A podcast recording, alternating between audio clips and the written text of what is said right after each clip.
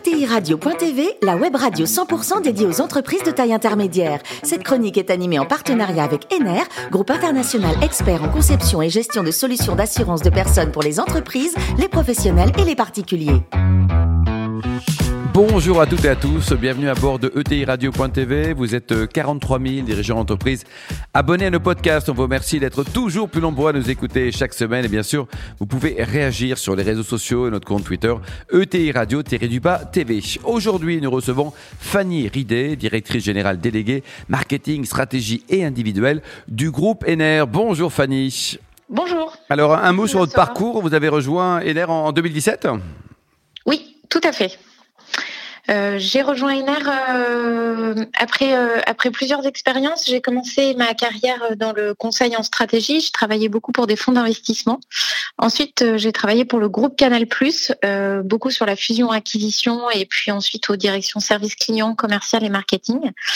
Et puis j'ai été attirée après une expérience dans un grand groupe par le groupe Ener, notamment parce que c'est une ETI, une ETI dynamique avec des projets professionnels intéressants des valeurs humaines fortes et je trouve que ça s'incarne mieux dans une ETI que dans un grand groupe où parfois ces, valeurs sont un peu désincarnées. Mm-hmm. Et, et, et NER me permettait tout de même de garder euh, un intérêt fort, notamment pour l'international, parce que on a beau être une ETI, être une entreprise indépendante, on a une dimension internationale, on a 18 bureaux dans le monde, on a des professionnels de santé qui se comptent par dizaines de milliers.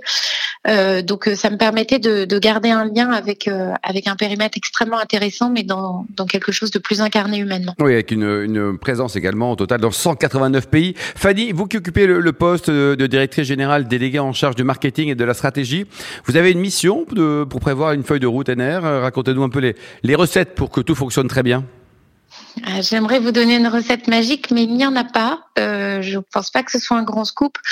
Euh, c'est finalement très beaucoup de pragmatisme. C'est assez basique. Il faut euh, comprendre, analyser. On se réfère aux chiffres. Euh, donc ça, c'est toute la partie analytique. Et puis il y a aussi beaucoup d'écoute des clients, des assurés, et puis des métiers qui sont proches du terrain, proches de nos partenaires, proches de nos distributeurs, de nos clients, proches de nos courtiers. Et donc c'est en faisant la synthèse de cette partie qu'on travaille plus en chambre, qui est plus analytique, et des retours terrain, de l'écoute qu'on a auprès de nos clients et de nos assurés. C'est ça qui nous permet finalement de factualiser et puis de générer la discussion parce qu'une direction euh, marketing et stratégie, ça travaille pas tout seul dans son coin. Mmh. Donc ce qu'on fait, c'est qu'on factualise, on analyse et on travaille des bonnes bases pour avoir des, discussions enrichissantes et engageantes. Et prendre les meilleures ainsi générer les décisions et les bonnes décisions. Euh, Fanny, dites-nous quels sont vos grands enjeux aujourd'hui? Alors les enjeux, ils sont multiples car le périmètre est, multiple. Je ne parle pas que de mon périmètre, mais du périmètre d'ENER, puisqu'on travaille depuis le très grand groupe du CAC 40 jusqu'aux clients individuels. Euh, l'enjeu principal euh, pour ENER euh, et, pour moi en particulier, c'est d'aligner le groupe et les métiers sur des décisions. Donc c'est des axes stratégiques moyen terme, tout en répondant aux enjeux du court terme qui sont évidemment multiples.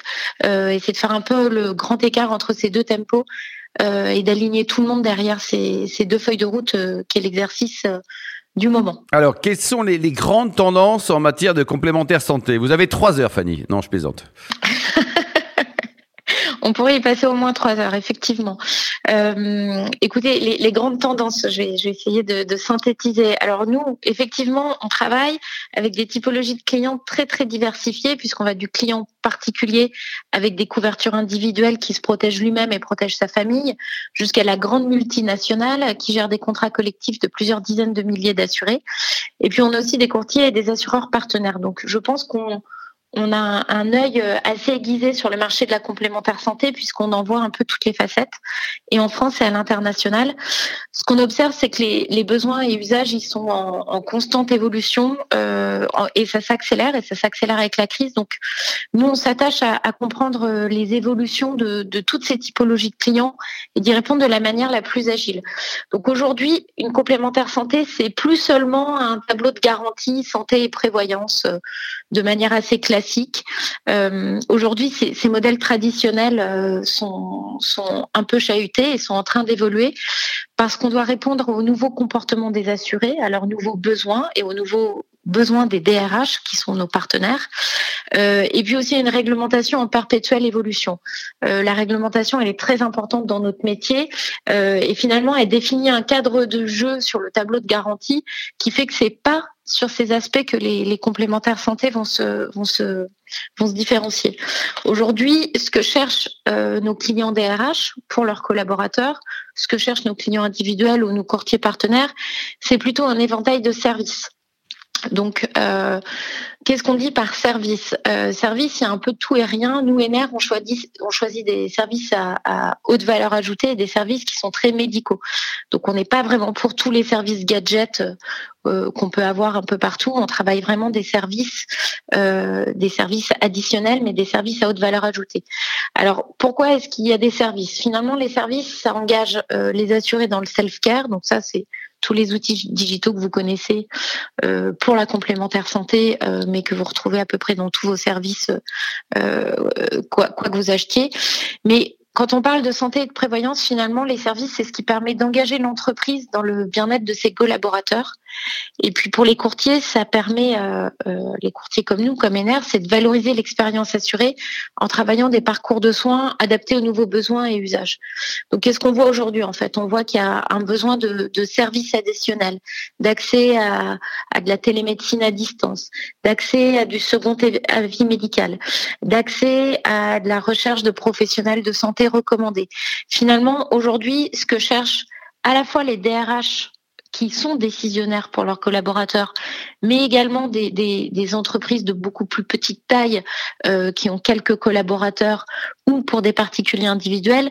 Ce qu'ils cherchent finalement, c'est des services qui nous permettent de devenir acteurs de notre propre santé. Euh, je pense que la crise sanitaire, elle a accéléré ce mouvement, mais aujourd'hui, on travaille des services médicaux qui permettent à chacun de devenir acteur de sa propre santé et à l'entreprise de devenir un vrai partenaire de santé pour ses collaborateurs. Donc aujourd'hui, nous, notre rôle, on le considère plus effectivement comme un, partenaire de santé euh, que uniquement comme un, courtier en assurance de personnes. Euh, donc euh, voilà, voilà euh, les, pour nous les, grandes les grandes modifications qu'on voit au niveau de l'offre et puis au niveau au niveau de, des, des, services clients, ce qu'on appelle la gestion chez nous. il est certain que la mise en place de ces services et puis la, la dématérialisation accrue, euh, accrue des process, euh, c'est une réalité, mais ça ne se fait pas au détriment de la relation humaine et de la relation de proximité. Alors chez NR, on a un biais, c'est qu'on est très très attaché à cette à cette relation euh, humaine qu'on peut avoir. Euh, euh, le gestionnaire avec son assuré, euh, le commercial avec euh, son courtier, avec avec son DRH, son client DRH. c'est l'ADN des nerfs, mais cet accompagnement quotidien, cette capacité à guider nos interlocuteurs au sein de ce monde euh, réglementaire et avec un atout, un, actif pardon, qui, est quand même la santé, euh, sa propre santé, celle de sa famille ou celle de ses collaborateurs, on a vraiment besoin d'un contact humain. Et donc nous, on s'efforce de garder, euh, en plus de tous ces services digitaux, un vrai contact humain. On travaille beaucoup euh, l'approche, ce qu'on appelle l'approche digitale, à, la fois avec les outils digitaux, mais et le contact euh, humain avec euh, nos gestionnaires, nos commerciaux, avec qui que ce soit dans l'entreprise, qui est un vrai, euh, un vrai ADN du groupe NR. Et du coup, c'est c'est pas un, une évolution, ça, c'est plus une constante au sein d'un monde en totale évolution.